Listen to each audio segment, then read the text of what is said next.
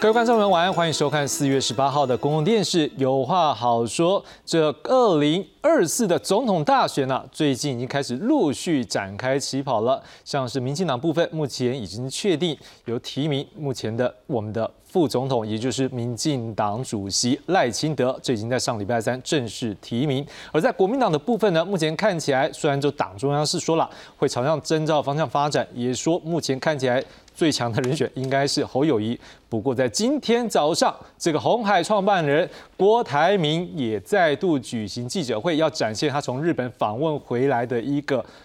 成绩。好，那当然这个成绩最主要的应该也不是要展现日本访问的成绩，而是这成绩要去展现给国民党，还有包括民众来看，说他是一个 OK 很棒的 CEO。这 CEO 什么？他是针对说是这国家的 CEO， 在这里面他也提到说，他相信这个朱立伦，这个国民党主席会选出一个最能够代表国民党获得胜选的人，而且这个人应该是一个民调最高。这个部分呢，是不是要求这国民党要来？做办一个民调呢，这可能也是对国民党来讲也是一个压力啦，就是他们现在要征召嘛，那征召是不是要用民调与否？我觉得今天我们也针对这部分呢，要来做一个讨论。不过另外一方面也别忘记了，还有一个政党已经有这个2024总统大选的门票，那就是民众党。这就是这个民众党主席呢。柯文哲他是不是会代表这个民众党出来参选呢？我们今天也来关注。那如果不是他，那是不是可能会有一些合作呢？甚至今天也有好几份这个所谓的民调，这几天出来了，这看起来非绿阵营以及绿营彼此之间看起来还是有拼，还是有一些拼的状况。那这之后会不会去牵扯到？带来下一波可能是国内政党的这个票的一个是不是有一些整合啦，或者是有一些票的一个对立，这都是未来要去思考的重点。所以从今天晚上呢，我们也要开始来关注2024的总统选举。赶紧来介绍今晚来宾，第一位介绍是东华大学民族事务与发展系教授施正峰施老师，大家好。第二位介绍是中山大学荣誉退休教授廖大喜廖老师，主持人大家好。第三位介绍是台湾师范大学政治所教授徐兆祥徐老师，大家好。最后介绍是中正大学政治系教授蔡文祥蔡老师，主持人各位观众朋友大家好。好了，我们就直接来看看这几位可能的总统选举的准人选呢，他们这几天他们所进行的言论或者他们发表的声音是什么，我们一起来关心。鸿海创办人郭台铭结束访日行程后，上午召开记者会报告成果。不过外传蓝已经内定新北市长侯友宜参选，郭台铭恐遭突袭。对此，郭台铭表示，自己的民调上升中，相信党主席朱立伦会公正征召，也要各界给他30天，将密集提出具体的主张。在中美竞争中，被两大国摆布，如果有一个对的领导者，台湾可以利用我们的优势。脚踏实地地走出一条新中间自己的路。针对两岸外交议题，郭台铭喊出3个自信：不被美中摆布，要让台湾从亚洲弹药库变成科技岛。强调安全与尊严并不冲突，而经济是尊严最好的基础。新北市长侯友宜则强调自己效忠国家、爱人民。19日将率团出访新加坡，也遭解读是参选2024总统起手式，修补国际学分。大家彼此的交流，互相理解。共同携手创造共荣，也让世界看到我们的台湾。副总统赖清德也着力外交，接见法国国民议会友台小组访团时强调，面对极权主义，没有一个国家是局外人。针对中国宣布18号黄海军演，民众党主席柯文哲在华府拜会美台商会后表示，这无助于两岸关系改善。只要我们大家团结一致，我相信我们一定。可以稳定世界的和平发展，这种事不会改善两岸的关系，所以越来越差。台湾还在两边的人性那个距离是变动的，所以中国还是要懂这个道理。2024郭柯配的可能性，郭台铭表示会找柯文哲聊聊，交换彼此美国行的心得。郭台铭也将启动情谊之旅，安排北中南座谈会，深入各行各业及基层，争取民调支持。首站22日在新竹竹北登场。记者综合报道。好了，我们来看一下这郭台铭的新中间路线啦，到底是什么内容？我们来看一下。来，各位，我们先看到的是郭台铭今天他有提到3个方向，领导台湾他有信心。好，但是这3个方向讲之前，他说他这段时间都在思考一件事情。第一个，台湾的未来在哪里？第二个，中华民国需要什么样的一个领袖？他想出来什么是他的优势嘛？他说有三大方向。第一个，他认为说台湾目前可以摆脱的目前的一个错觉呢，就是以为我们只能在中国和美国之间选边站，在中美竞争中被两大国摆布。他说他看到的今天啊，这个时代是一个大谈判时代。如果有一个对的领袖，一个领导者，台湾可以利用优势，脚踏实地走出一条新中间自己的路。他还说，台湾可以有尊严的变得更安全，安全跟尊严并不对立。但他认为说，要尊严需要有实力，而经济是尊严最好的基础。另外，他也提到，这个台湾啊，目前站在一个可以开创新科技岛的门槛上，是政治拖累了科技还有经济的发展。他说，有了对的政治方向，这条路可以走得更宽更平。他还说，希望大家给他30天的时间，让这个。他能够跟社会大众在具体充分的沟通，说他可以做些什么。他也希望国民党跟社会到时候再来决定谁最适合来承担对中华民国的责任。那请问施老师，你怎么样看这新中间路线有办法来得到国民党青睐，或者取得各界的选民的认同？这听起来好像2000年那个时候的阿扁啊，阿扁的新中间路线嘛，哈，然后要靠中间，像蓝也稍微比较靠蓝这边的这样子的靠拢了，相当英国的 Tony Blair 的那样子，有用吗？意思就是说你已经守住了蓝营这个部分，然后要去抢 KP 的票吗？好 ，OK， 那到底是什么样子？也就是说，美国跟中国之间到底是怎么样子？哈，那因为我们也知道我们的科技这个部分其实也是美国的相当程度是另外一个矽谷嘛，但是这个矽谷是可有可无的，到时候他就把你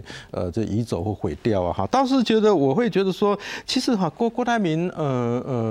你知道他当然他可以见到川普，但是我们也知道美国哈要见到谁，然后到哪里见哈，几个人见那个都是有价码的啦哈。那但是目前为止他是要选这个总统的样子，好要选总统嘛。但是他呢，我看他最近的调子又好像身段比较低了，好像他可以当，他很适合当 CEO， 就是行政院长，是不是瞒天要价就地还价，你知道吗？哈，但是如果现在如果用因为我们不是公办出现嘛，哈，不是同一天，所以表示说绿营他是可以灌票啊，好，也就是说他灌票的时候会找一个比较好打的，类似于提款机，你像侯友宜就有点像棉花一样打在那边，他都不会生气，也不会怎么样的呵呵这代志啊，哈 ，OK， 好，好，这个是。我目前感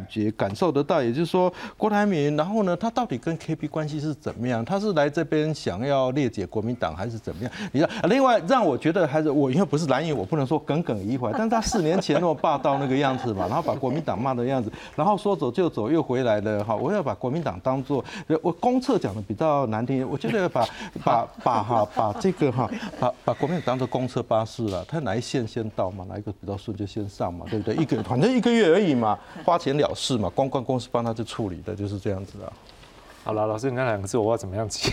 但是可是你刚讲 CEO 那部分，搞不好他是站在你那样，可能是站在内阁制的角度 CEO 嘛，他搞不好是站在总统制的角度 CEO 啊，对不对？没有也不是的，我是觉得说他你这样讲某种人，因为现在其实事实上是小英在当这个行政院长也没错了，是好，我们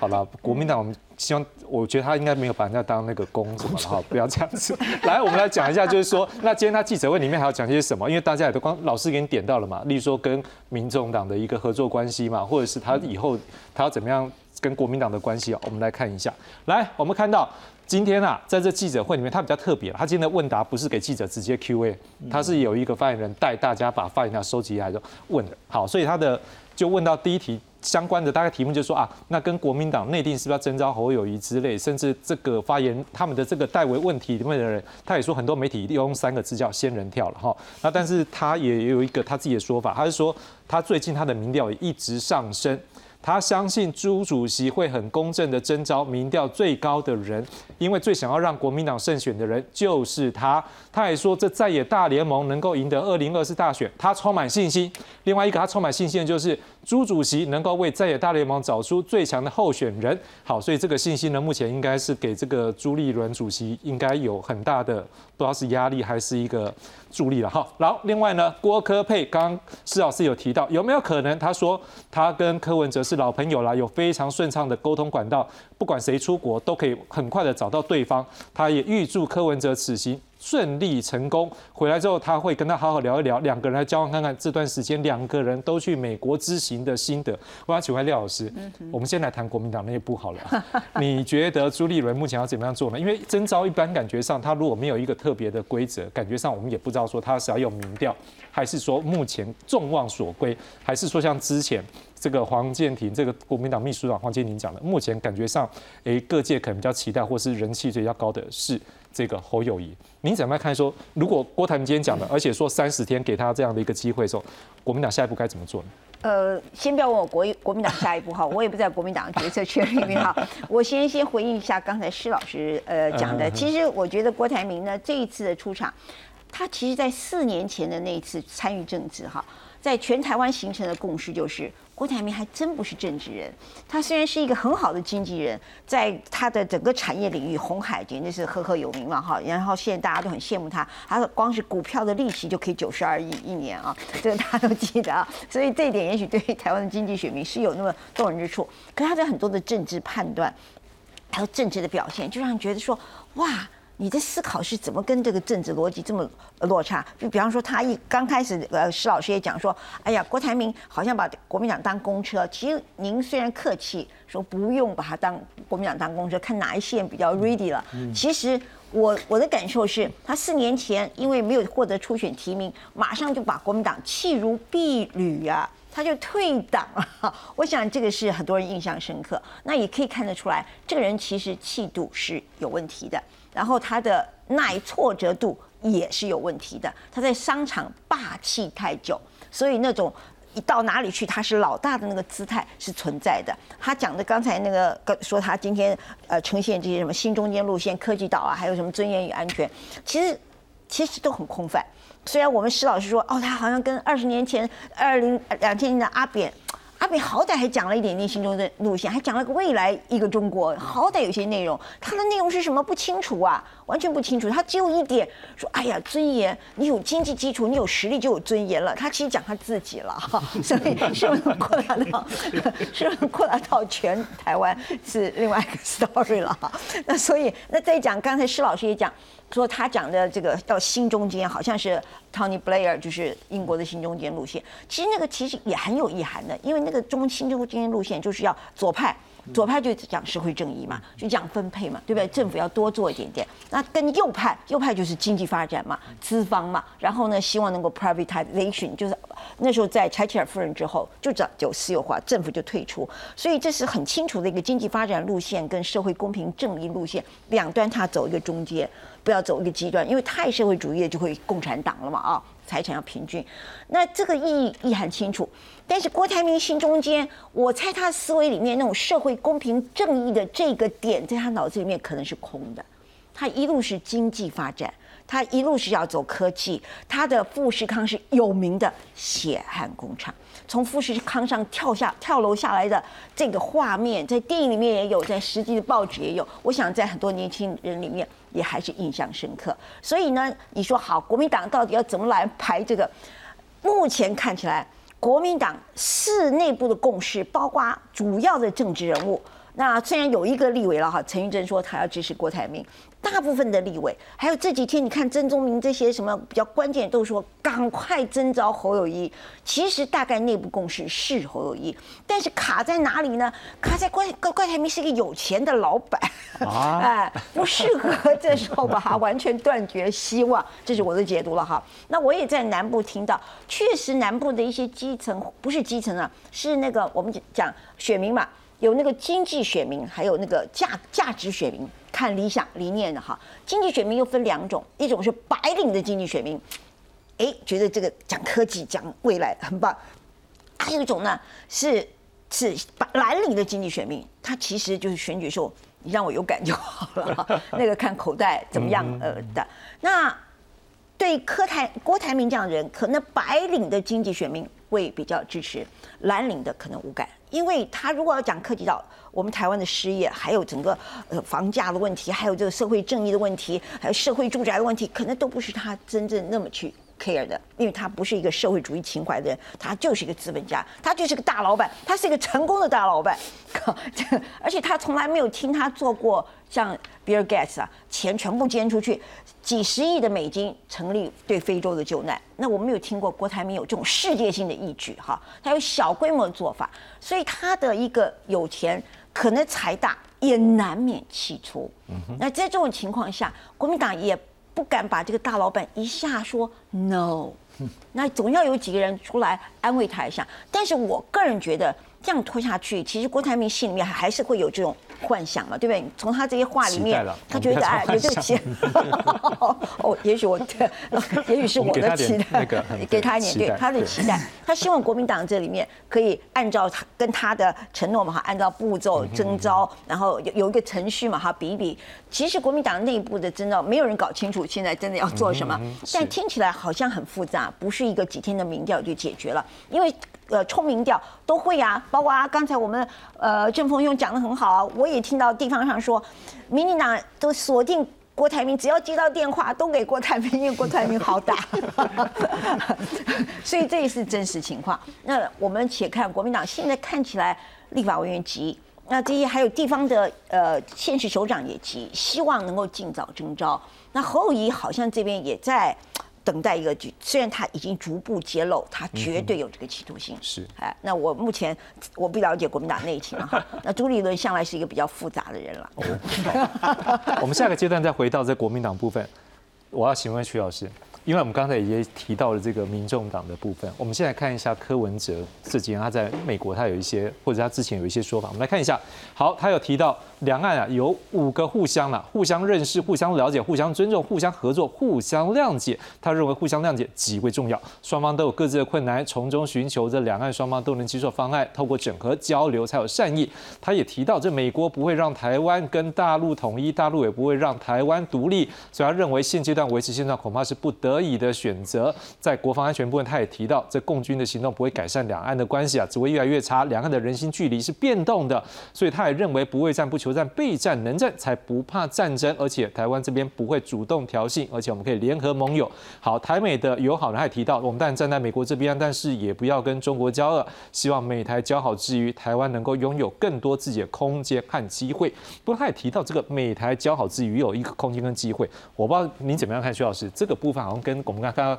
郭台铭说一个新中间路线，我不知道这是不是可能站在第三党的角度，是他们必须要这样才能够突围，所以或者是一个新中间，要寻求中间的这一个选票，这样方式在突围，因为感觉到那两个人这样，当然在我们就有思考一个问题，就像刚刚施老师讲的，会不会有可能最后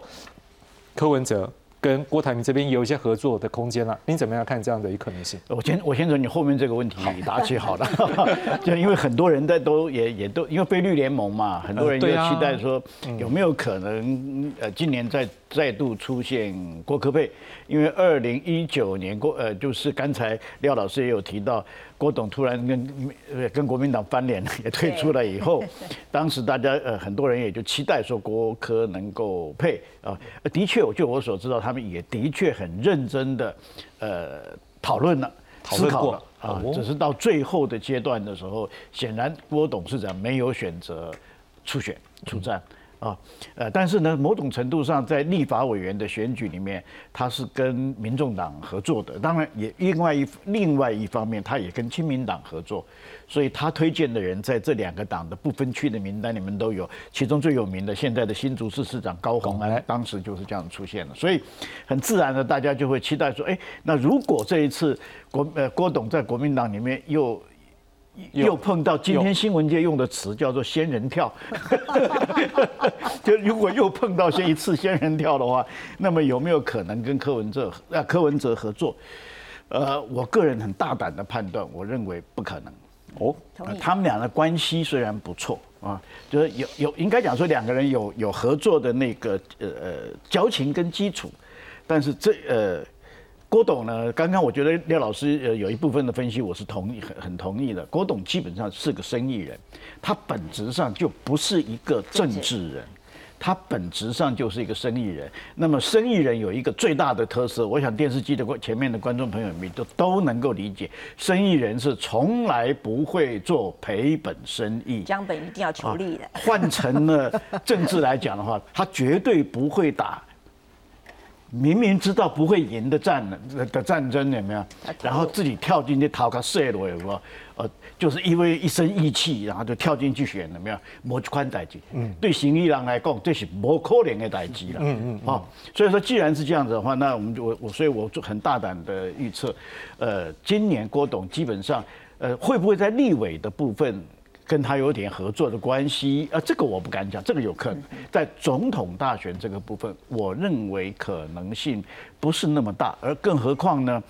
这个我稍微补充一下刚才两位我们学界同仁的这个观察哈，这个郭董虽然的确他有他的霸气，他这都是事实，他也不是个政治人，我刚才也讲了，但是呢，郭董在过去这4年，从2019到2023，其实郭董的变化蛮大的哦。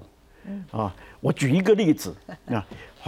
国民党的秘书长在上一周，我不知道他是有意还是无心啊，可能是无心呐，但是我真的不知道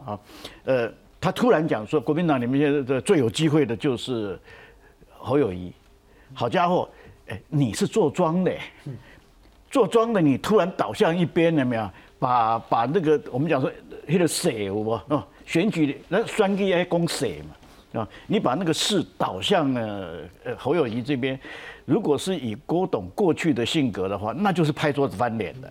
啊。但是这一次他到现在为止完全没提这件事，而且我今天还注意到一个小地方，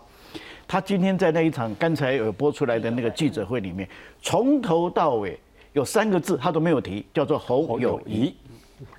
他从头到尾没有。我今天也特别听了，对啊，你也特别听了，因为有媒体先写，我就真的听，我没有听到这3个，只有那个他的主不是戴维发问那个发言人，他有讲这3个字。OK， 他自己就从郭董的嘴巴里面，他没有讲出侯友宜这3个字，这我觉得这某种程度上也代表着他在过去4年，他真的确确实实是在准备大选的这一件事情啊，所以总而言之，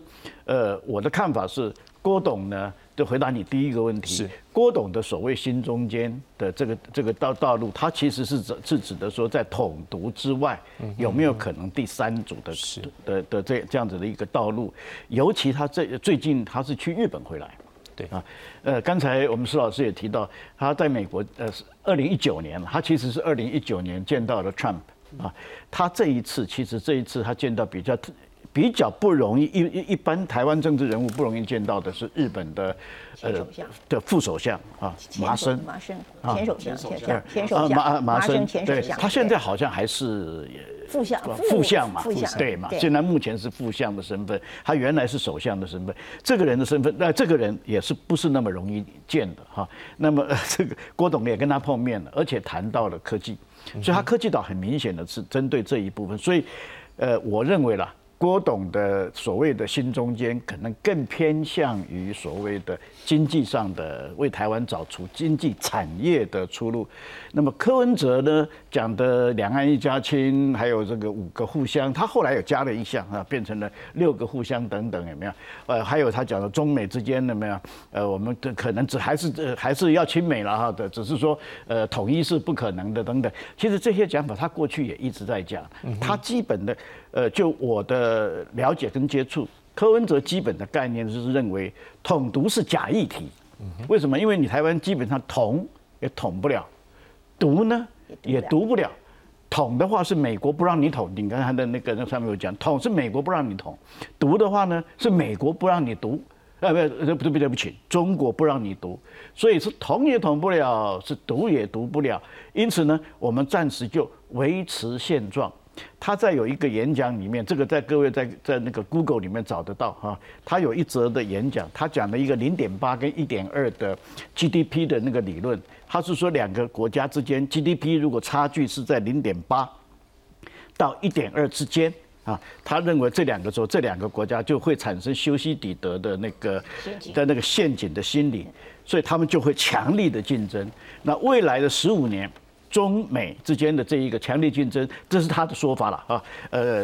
各位同不同意是另外一回事，但基本上柯文哲是认为说，未来的10几年的时间里面，这中美竞争的格局不会改变，不会改变的话，台湾的这个现状也就不会被打破，所以基本上维持这个所谓现状啊，然后在两大之间呢维持一个中间的关系，就不跟美国亲近，但是也不要完全跟中国对立，这样子他把它称之为是他的所谓的中间路线。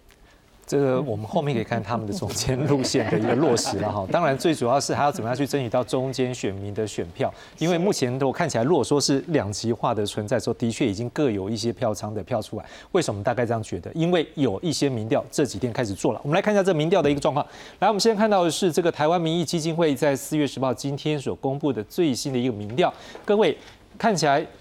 并不复杂，你只要看那蓝色那两根。左边呢是侯友宜，右边是郭台铭。至于其他参赛者，都是民进党，都是赖清德，民众党就是柯文哲。所以他在这两种变化里面，我们看到，如果撒卡都的选举是赖清德、侯友宜、柯文哲，这时候我们看到最高的是赖清德33.4%，侯友宜是29.7%，柯文哲是22.6%。好，未决定的8.9%，没有意见的、不知道的5.8%。第二个组合，我们看到是赖清德35.1%，郭台铭号是26%，柯文哲是24.1%，未决定是8.9%，不知道或没意见是5.9%。各位，我们先看中间可能还没有做出决定的选民呢，如果说他的这个准确度是对的话，那可能反映出来，目前在我们国家里面，我们大概14%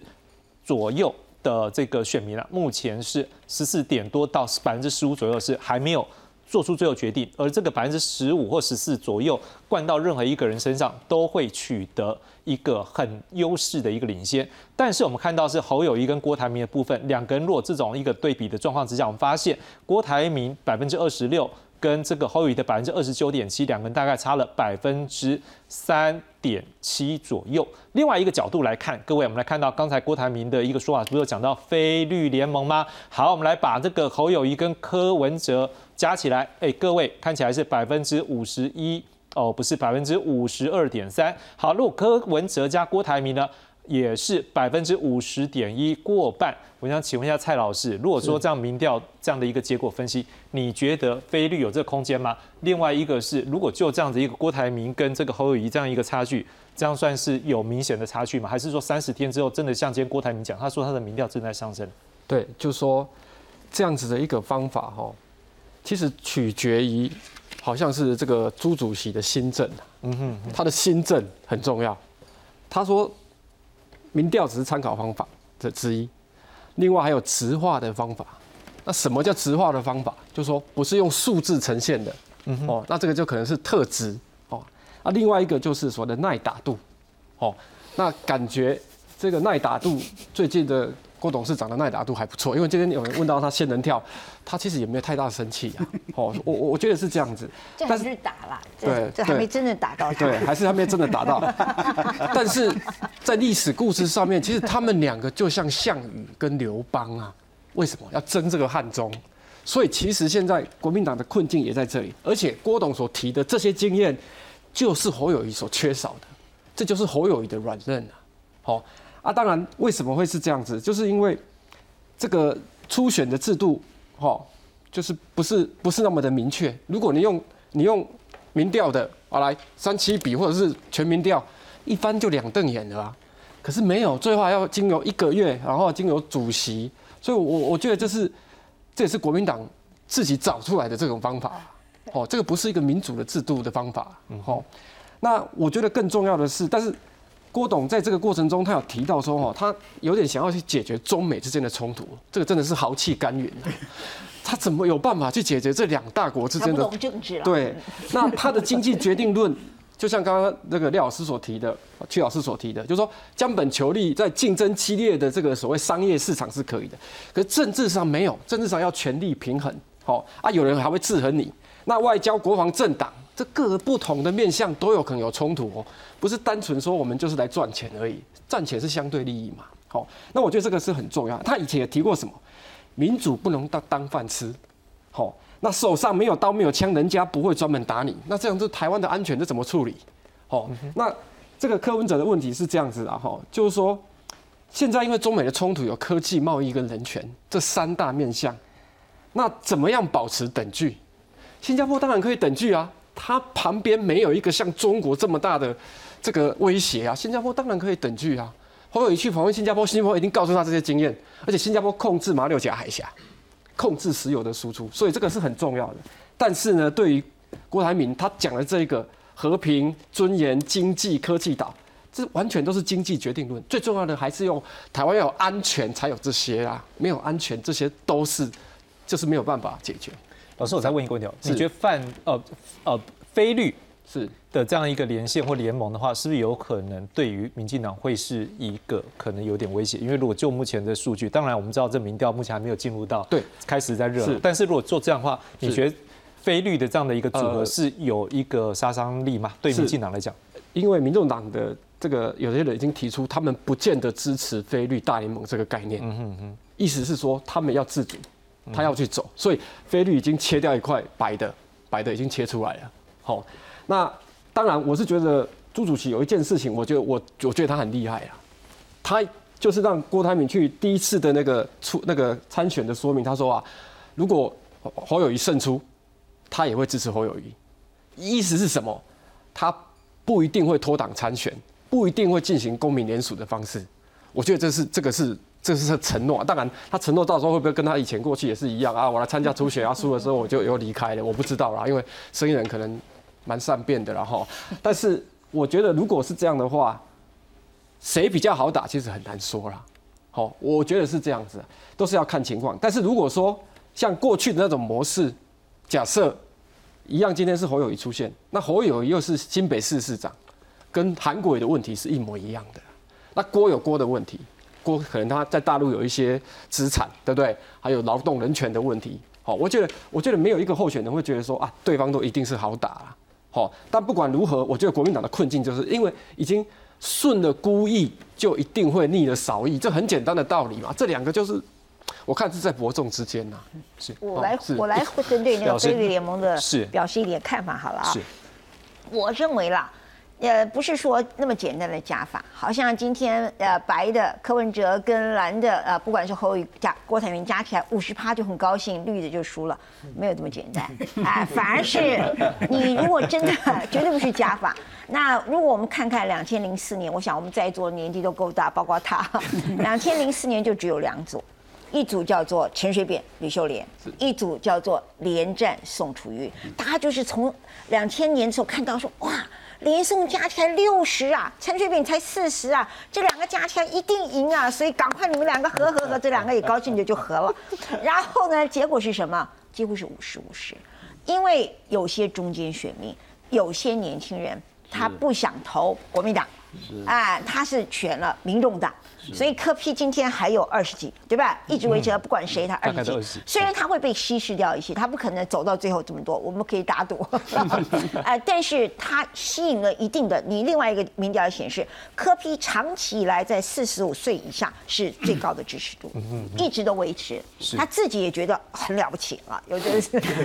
一群年轻人一直跟着他，他很得意的啊。那可能就是太阳花之后的一群年轻人跟着他。2014年的市长奇迹，就一群人始终，而且是比较网民，那这些人不会去投国民党，所以即便今天你蓝白合了，那有些人会跑掉，然后被迫这些人最后因为只有2组，他可能选民进党的机会还大于选这个蓝白这一组，所以可能就像2004年两边区。没有中间选项的时候，他向两边赶的结果是50-50啊，因为一个是50.1嘛，一个49.9哈，只差了2万票。所以这种我认为在现在台湾的选票结构，蓝营的基本上目前那个整个形象上跟中国友好的这个路线，其实还不是一个年轻人喜欢。虽然年老的了，你看到那个40几岁以上，其实侯友宜还不错，因为他有中间选民哈。那赖清德反而是最老的人最喜欢的，所以是有些比较基本盘是比较可能深绿的，所以你看到他那个支持的结构，可以看出来不是蓝白加起来就可以解决，而且蓝白加起来也不是这么乐观，蓝白加起来其实对蓝白来讲不好打，哎，非常难打，你所有的责难你也没有中间一个 buffer 帮你做缓冲，所以我看到的民调数字，我看到长远的结构。让柯文哲好好去走他的路线吧，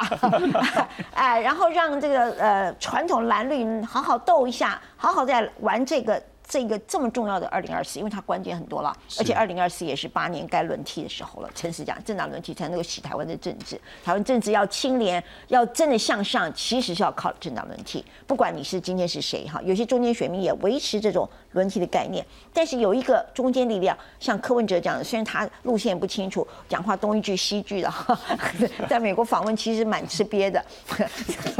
但是他代表的台湾年轻人的这股力量，我觉得给他们个空间，然后在立法院里面也有这样子一群，也许席次不多，但是他代表台湾的多元意见是好事。那在这种结构下，其实呢很有的看头，那而且会有比较多不可预测性。那如果说打得激烈的时候，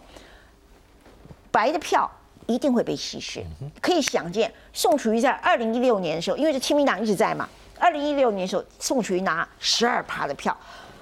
这个朱立伦代表的国民党33%。那可是呢，等到马英九不是等到2008年马英九最盛的时候，蓝绿对决的时候，宋楚瑜多少？不，2018宋楚瑜没有出来，2012年宋楚瑜才2%，马英九还是51%，蔡英文46%。所以其实它会被稀释的，中间这一块所谓第三势力，这第三小党，它永远是一个小水池，一会儿大一点点是看有一组弱了，如果有两组都抢手，它就被缩小了。所以是看将来国民党候选人是不是真的够强。那赖清德是够强哦，是。那国民党能够冲到什么程度？那侯友宜目前他的优势是他本土草根，而且他的那个南部连结够强，而且他一直保持中间形象。你觉得他现在落在什么地方？他不是那么这么清楚的一个传统的国民党路线。他的弱势，他现在绑在新北市里面，他没有办法论述，他没有办法显示强烈的那个宏观面。所以刚才我们的蔡教授说，哎呀，侯友宜他就是缺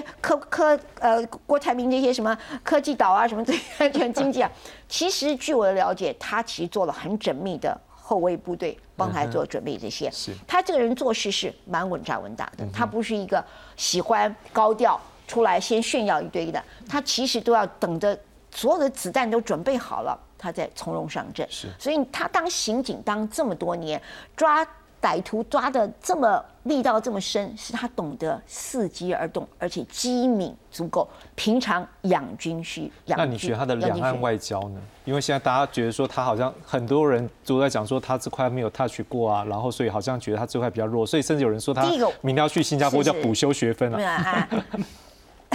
去新加坡是一个好的动作了哈，因为现在郭台铭又去了美国，又去日本，回来又大张旗鼓嘛哈。他要是再不好好出来开记者会，侯友宜他就一直落后嘛，因为你曝光度不够嘛，也没有话题性嘛，然后所有人都觉得郭台铭信心满满，侯友宜还是吼吼做代志，那就会有造成这个形象落差。所以他去新加坡是什么也罢都不重要，他也去市政，因为他毕竟对新北市民，我觉得这一点其实台湾人看在心里的，因为你是吃碗里面，现在新北市长，不管你今年大家给你花了多少的未来性，你的碗外是什么，可是你眼前新北市长该有的责任，该负的这个尽的义务，你是不是要做？所以他去新加坡也会去谈很多市政发展的问题，但是他也会看到大家都在等你会不会跟李显龙见面嘛？那是一个很重要的指标嘛。所以这个学分补是外部界的说法，但是怎么样走让大家让他看到他的国际视野、国际观？据我的了解，他的幕僚群愿意靠过去的国民党智库里面的国际关系相关的领域的人全过去了，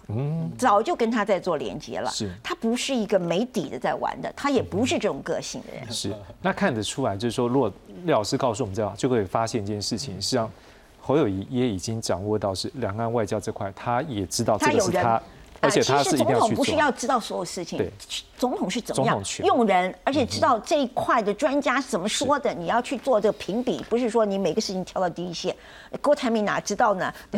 当然，另外一方面呢 ，CEO 就是 CEO，CEO 都掉错。那当然，另外一方面呢，那如果我们刚刚讲的一个侯友宜部分，那站在民进党这个赖清德部分呢，可能大家也会去关注他过去，因为他曾经对于台独的一个理想的部分，他有一些说法，务实的工作者之类，所以也会让外界去思考说，那他的一个两岸政策。所以的确，我们也看到，在他在上礼拜三他被提名的时候的演说，也有一些几个眉眉角角的字眼，我们也关注到。我们来看一下，来，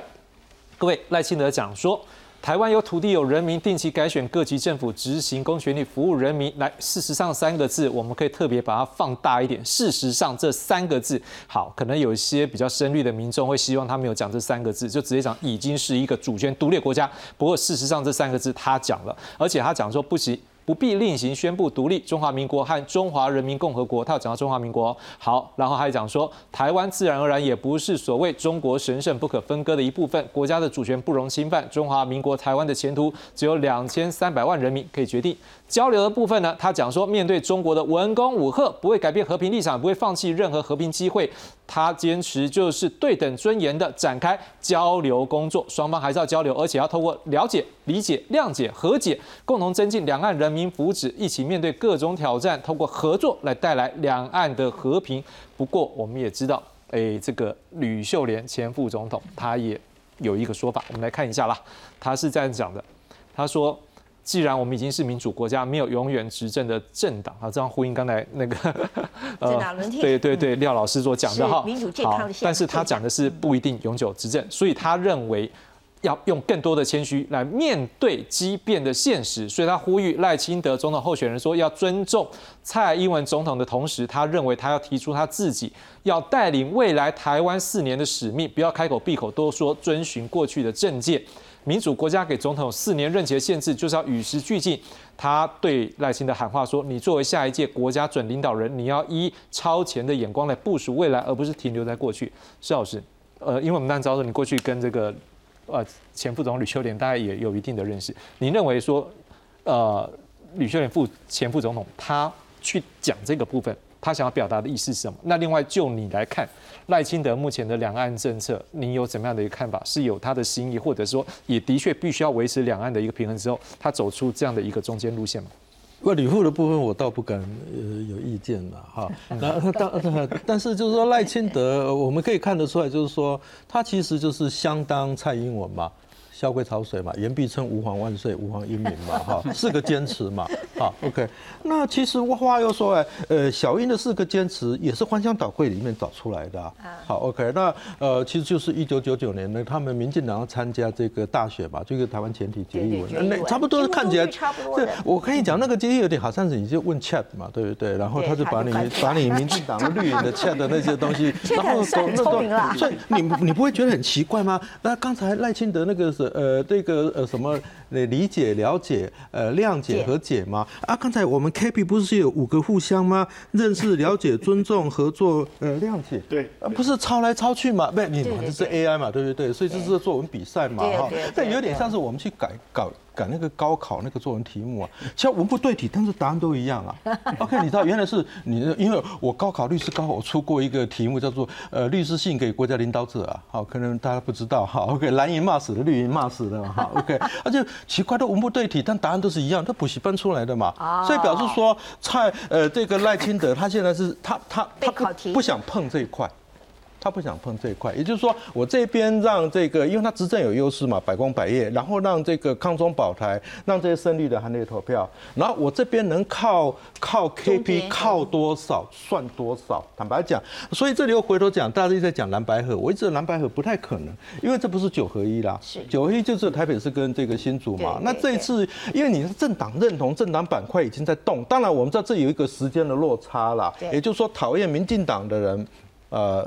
他不一定会喜欢国民党。是，那你说一定要就是要怎么样来和的时候，那些人会退兵啦，那些年轻人会不高兴的啦。啊，所以我就讲说，其实这样的三角形这个沙卡都的时候，大家都用我们政治学不是算术啊。如果这个样子，还干嘛要去念那么多的博士干什么？对不对？不是这样子。而且3个的时候，应该是2×2×2，就是8种可能排一个组合嘛，对不对？好，所以我看到那些他们在讲那些，我就觉得一笑置之。但是说，至少我们看了一下，说这一次里面，我觉得民众党讲没错，杨宝珍讲，你是吃我的豆腐。嘛，对不对？对，就是这个样子嘛。所以，我是觉得，在这种情况之下，我们知道 KP 他大概就是说，我就守住这里就好，因为他现在差不多25嘛。那还有15的是未定，对不对？15左右未定嘛。啊，他在稳扎稳打的时候就好了。好，他现在有点就是说，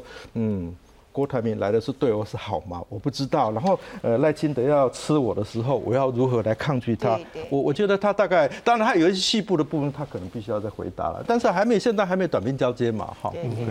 我们也来看一下，就是说，刚刚廖老师有提到一份民调，我们来看一下这个大概的一个支持倾向。我们先看到赖清德的部分，这绿色的线，我们看一下中间一度在2月的时候掉到比较低，是27.7% 的部分，但是在4月的时候已经拉上来是30%以上。好，导致在侯友宜的部分，逐步的掉，但是在这个月也拉起来到29.7%。好，那另外我们看到的是这个柯文哲的部分，大概就像刚刚老师讲，也都是在2成上下。至于还没有决定的一个部分呢，如果以这一份的一个民调，大概就是5.8跟8.5加起来的话，大概我们刚刚讲就14左右。所以如果依照台湾民意基金会，我们看到前面的一个趋势是很稳定的一个状况之下的话，我想请问一下徐老师，你觉得最后关键会是像现在可能在外交跟两岸议题吗？因为我们看到两边都开始针对部分来出手，你觉得这是台湾下一阶段的领导人很重要的一个部分吗？选民也会认为这是决定他们要投给谁的关键吗？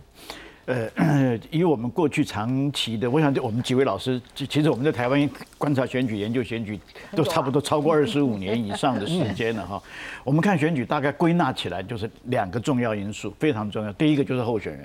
候选人对的时候，没有就比较好选啊。那么第二个就是议题啊，这2个加在一起的化学变化，就会影响最后的选举的胜负。所以现在各党的情况其实都，我们现在看就是看这个走，各位看他们这3个政党或者3个可能候选人的主要的这个支持的变动，你大概就可以看得出来。比如我稍微解释一下，你看那个蓝线，也就是侯友宜的支持线哈，它中间一度掉到24.8%。然后最近又开始慢慢往上拉哈。如果6月份如期的，我现在是假设啊，纯粹假设哈，如期在6月份的时候完成提名的，而且就是侯友宜出现，他会有一波的所谓的庆祝行情啊，那很可能就会又跟绿线又会有交叉啊，然后后面又会有再变化，那后面的变化就是议题的变化了啊。那今年的议题很明显啊，大家都其实都在看两岸之间是何是战啊，这是一个关键议题。但是这一点我很同意郑峰兄刚才讲的哈，对于赖清德来讲，现在要尽量避开这个议题啊，避开所谓核战的议题。所以你看，上个礼拜三。他正式被提名的时候，赖副总统或者说赖提名人啊，赖提名人的他那天讲的时候就是民主 VS 独裁。其实我看到这则新闻之后，我有点愣住了。投给民进党就是民主，投给国民党就是独裁吗？所以显然他那个民主 VS 独裁其实不是讲台湾呢，两岸，他是讲两岸。所以我突然发觉啊，习近平也跑来台湾选总统了。对，因为他选的对象变成是跟对岸选，就对岸。那当然，这个可能选民买不买单，这个我不敢讲了。我只是我自己感觉有一点点挑错题了。但是我转念一想，他为什么这玩这个主题，不打核战？因为核战对他来讲真的会非常的辛苦。啊，因为刚才前面一张 slide 讲的也很清楚，其实赖副总统选他也没得选择啦，因为他长久以来就是独派的政治立场嘛哈，所以刚才我们史老师吃他豆腐说他是 ChatGPT 出来，GPT 一下出来哈，就反正就跟着这个蔡英文的路线走就对了。但是话讲回来，他也实在是不跟我看也不行啊，所以他将来我当然这是我个人的观点了，他将来可以选择，如果他当选的话，主轴论述是大概不会变了，那关键还是在于他政策怎么做，就要不要那么去 provoking 那么的去刺激对岸，引发两岸的紧张。但是现在看起来恐怕刺不刺激对方已经不是台湾完全能掌握的哦，背后的美国人可能他在必要的时候他希望你往前走一点啊，但是要惹事又再回来一点啊，这是美国人在玩这个平衡手很重要的一个策略。所以今年的选举的议题啊，我个人的观察是，核战可能避免不了，但是可能对赖清德来讲，尽量避开这个问题变成主轴，是对他来说是比较有利的。蔡老师，那就像刚刚徐老师这样讲的一个焦点哈，好，如果是核战可能才要避免，我不知道您是不是也是这样看法了哈。但是另外一方面就是说，这两岸议题会不会是可能这个国民两党这一个未来这个选举之后一定会一个互相去拼的，因为毕竟这个都知道台湾局势，我们已经前几天我们都已经上礼拜都是一样好几题，我们都是在谈说台湾台海的局势现在是升温的，所以你怎么样看说这个两党的未来的一个选战策略在这个部分？是，就是对赖清德来讲哦，他现在比较担心的就是说中国会用经济胁迫，也就是说可能在讨论这个贸易的堡垒哦，然后讨论这个 ECFA 的事情，那这个就会对这个台湾这个选举会形成一种，就说他适度的给你一些压力，包括国民党也会操作反战，国民党也会操作，其实这个在国际政治上面叫绥靖主义啊，听起来这个名词好像不太好，但重点是什么？他们是认为对话、交流、协商可以化解这个危机。那确实有些民众的心理说，哎，我不想要战争，我不想要战争，啊，他们也当然也同意说备战才能止战呐。可是问题是说，在这个选举里面，我想中国一定是个很重要的因素。这也是民进党刚刚屈老师所讲的，他就是要避开这个，不要去谈。但是我觉得不可能，这是绝对不可能的，因为这个议题，不管是经济层面的影响，或者是像包括他过去对台湾的那个经济的制裁。断舍离嘛，可是现在他又开始透过国民党的县市长说啊，这些东西可以输到台湾去了，所以这个就是很清楚，民进党对这个部分呢比较没有办法有太多的策略，我个人觉得是这样啊，但是就是说，但是如果老共操纵的过多哦，必须继续军演或者是继续对台湾有一些，我觉得也是会有反效果啊，因为他过去像包括朱镕基啊，包括对台湾的文攻武吓啊，其实是反效果的。所以老共他自己应该也很清楚，不能太用力哦。当然我觉得这是选战最重要的议题啊。好，不是说你不谈选战就不是议题，这不可能。可是操作的好，是不是也会有像过去什么芒果干的这样的概念出来？对，但是就是说过去因为有香港的帮忙，那当然有亡国感啦。可是如果现在没有这些议题，都要靠我们民进党或者是国内自己的这个议题的产生，我觉得这可能就会是。不是像上次那样，不是说每一次的选举哇，我们都有一个外在的这个事件，然后就会扩散到台湾来，这不太可能。其实蔡老师他这个讲话，我是非常同意的哈，因为经常现在有人就把4年前直接推论到今天，所以4年前芒果干有效果，今年就必然有效果，其实真的是未必，因为你的背景舞台完全变掉了。2019年的时候是因为反送中事件，今年刚才其实几位老师也都谈到了，是今年所谓两岸之间的那个紧张性不是想象的，它是真的会有那个压迫。但是4年前2019年反送中事件的时候，台湾反而没有那个压迫感，是在香港的身上，台湾反而有一点点变成吃瓜群众。是，那既然是吃瓜群众，他很轻松，所以那就一面倒的反中抗中。但是今年你看，去年年底状况就已经有点不一样了。是，廖老师你觉得呢？这个选情，尤其您平常在高雄，您的感受呢？这样高雄的民众的感觉。用可能是比较台北的角度了哈，